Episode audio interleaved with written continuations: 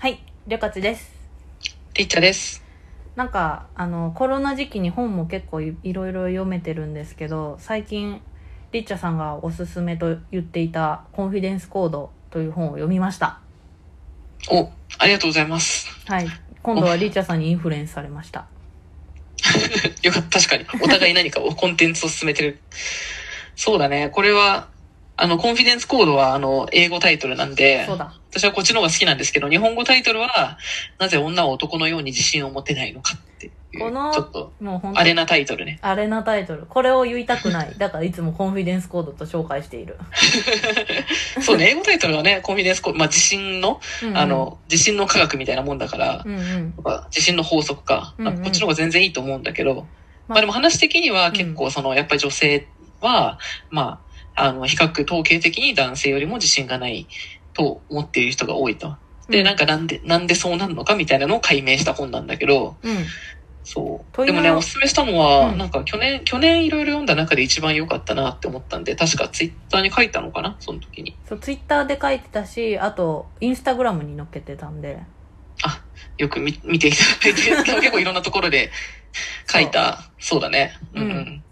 そうで、なんか、まあ、洋書っぽいから、なんかちょっと読むのが大変だったんですけど、うんうん。書いてる内容としてはすごい、めちゃくちゃ良かった。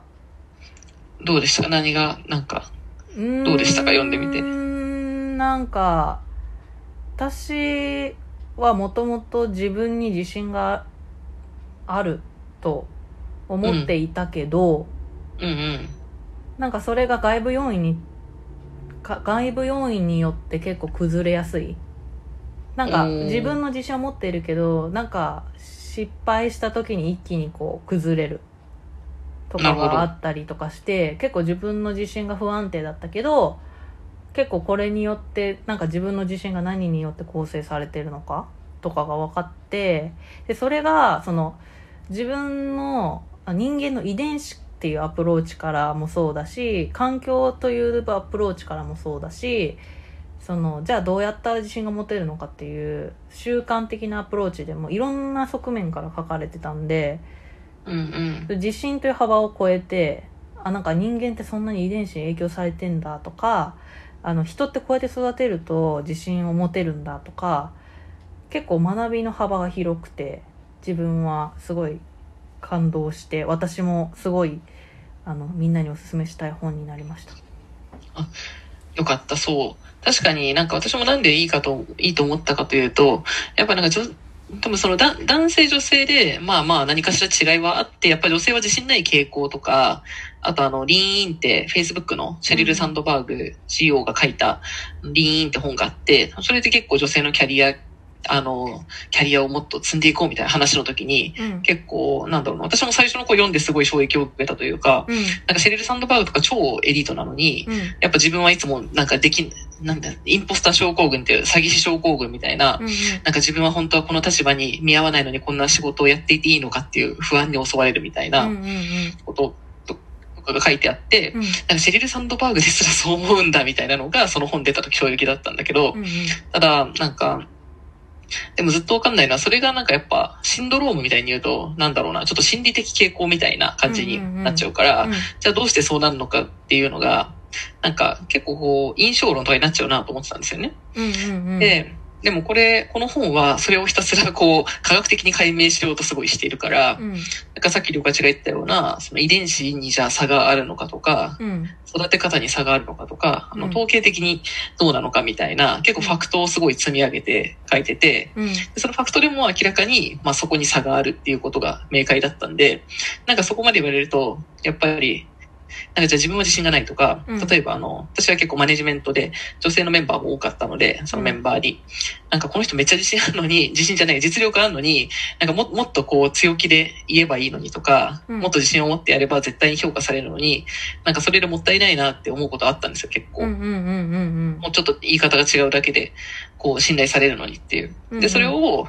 なんかもっと自信持ってみたいなことばっかり言ってんなと思って、なじゃあなんでそうなんだろうって考えたときに、うんうんなんかこの本に出てくるのは、例えば、なんか男性は結構、えっと、自分がどれくらい仕事できるみたいなのが、自分の実力に比べて2割か3割できると思ってるみたいな。うん。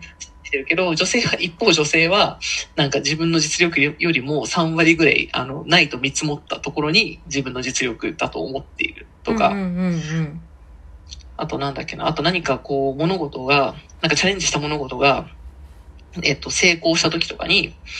なんだっけ、成功した時に男の人の方が割と、こう自分の実力方ができたって思うけど、女性は、いや、すっごいラッキーでした、みたいな。周りのおかげですってすごい言って、うん。うん。逆に何かに失敗した時に男性は、まあ初めてやってみたから仕方ないよねって結構思え。まあまうんうんあ、しょうがないじゃんって思えるけど、女性は、やっぱり私には能力がなかったんだ、こんなポジションは向いてなかったんだ、もうダメだしの、みたいな、なんか全てこう、自分の能力のせいに一気に帰結してしまうとか、うん。すごいこう、心当たりがあったから、た自分も自分も含めて、うん。周りのめ人の話とかもすごい心当たりがあったから、それがこうなんか、なんだろうな、別に個人の資質とか性格のせいだけじゃなくて、うんうんファクトでああるから、それを意識した上で動くことが大事っていう風になんなんだろうね、なんか解決策につなげやすいから、うん。すごいスッキリしたし、うん結構周りの女性、特にお仕事を頑張りたい女性には超お勧めしてるっていう感じ。超おすすめ。そう。なんか、これ、ネタバレなんですけど、うんうんそのなんか、自信をつける方法はやっぱりこう、do していくしかないみたいな。うんうんうん。こういろいろ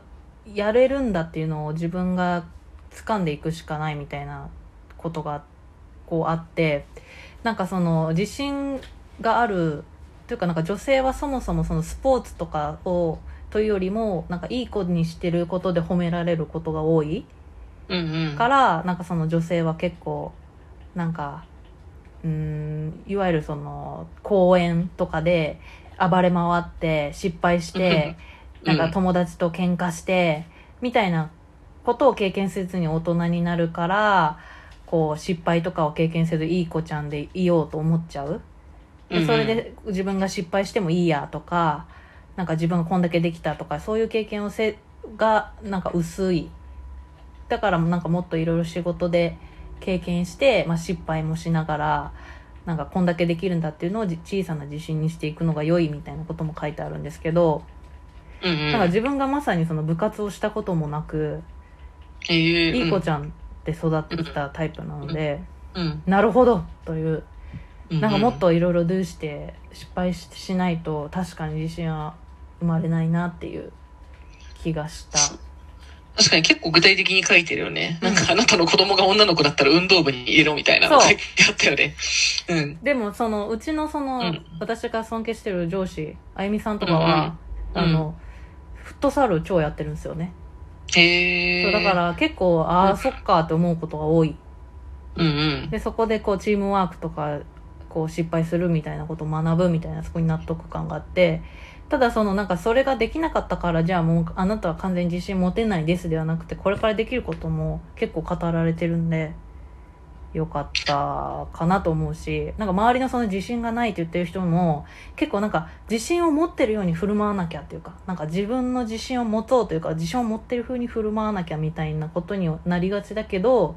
うん。そうじゃなくてで今そういう状態でもできることをやろうみたいなのが結構、そうだね、そうだね。うん、結構確かにアクションがなんか結構明快で、確か言ってたことは二つあって、一個は失敗を失敗のまま受け入れられ、受け入れられるようになれっていう話で、うんうんそれがさっきのその運動部の話で、うん。なんか運動をや、スポーツとかやってる限り絶対負ける試合はあるから、うん。なんか負けを、で、親としてはなんか、もう本当にあんなに頑張ってたのに、この大会で勝てなくてもう 大丈夫みたいな、すっごい心配になっちゃうけど、結構子供はなんか、ちゃんと頑張ってそれできなかったらそれも仕方ないって思えるから、うん。あんまりこう過剰に守らないで、うん。なんか失敗とか、なん敗北体験にさらされろみたいなことなんだよね。多分大人もそれ、そうなんだけど、一つで、で、もう一個はさっき言ってた、その、ドゥしろっていうのが、なんか自信がないからできない。だから自信がつくまで、こう、なんかトレーニングをいっぱいしてからこれに挑むっていう、っていう思考になる人が多いけど、うん。本当はそうじゃなくて、やんない限り絶対自信はつかないから、ん。自信なくてもとりあえずやってみて自信をつけるっていうループを繰り返せっていうのが、うんうん。あれだよね、解解決策というかやるべきことなんだよね。はいうん。それが結構自分が今までしてこなかった経験をしなきゃいけないっていう話だったんですごい自分の学びになりました、あ確かにこれ読んでそういえばスポーツやろうって思ったけど、そういえばしてないわ。筋トレ、でも筋トレにハマる人とか結構そういうなんかとこあんのかなと思ったけど、うん単純にやっぱ、なんか繰り返していけばこう、できることはできるって、あの自信を積み重ねやすいし。確かにできることをすぐ見つけられるのがいいですよねうんうん。なんかあとはそのちょっと話がその自信を持つとかとは別なんですけど、うんだから自信自分の自信と自己肯定感とこうオプティ、オプティミズムというかその楽観主義うん。が違うみたいな話も出てくるんですよね。うんうんうん。その楽観主義っていうのはまあなんかそもそもの事柄に対してなんか半分しコーラが半分しかないコーラが半分もある。みたいなものでありうんそ。の自己肯定感っていうのはもう何かをするとか関係なく自分って超可愛い自分って最高なのか、自分真面目なしみたいな感じで自信は何かをすることに対してのこう自分ができると思えるかどうかうんうんうん。でそこが結構なんか私の中でごっちゃになってたのでそこが綺麗に切り分けられたのはめっちゃ良かったです確かになんかただの、なんかそう楽観主義と自信はなんかだんだん違うんだなっていうのは、なんかと、年を取るほどに思うかもしれない。仕事とかしても思うかも。多分自信ってなんか、年、だんだん経験ついてきて思う自信って、うん多分これすげえやばいけど、まあなんか最終的にはどうにかなるだろうっていうのが楽観視っていうか、うんうんうん多分つら、辛いし、多分すごい勉強とかしなきゃいけないけど、まあそれでも自分は最終的には何かしらやり、やれるだろうって思えることが多分自信なんだろうなっていう。うんうんうんだからそれは多分ある程度困難な状況を何回かやってきたかとか、うんうんうんそれを乗り越えた経験があるかってところでつくんだろうね。そうだから結構その差をちゃんと細分化できたのは自分の中ででかかったですねうーん。これは、よかった。ぜひ、あの、女性に限らず、でもそう、こういう系ね、女性、このタイトルが嫌なのは、これで男性が読もうと思わないから嫌なんですよ。ね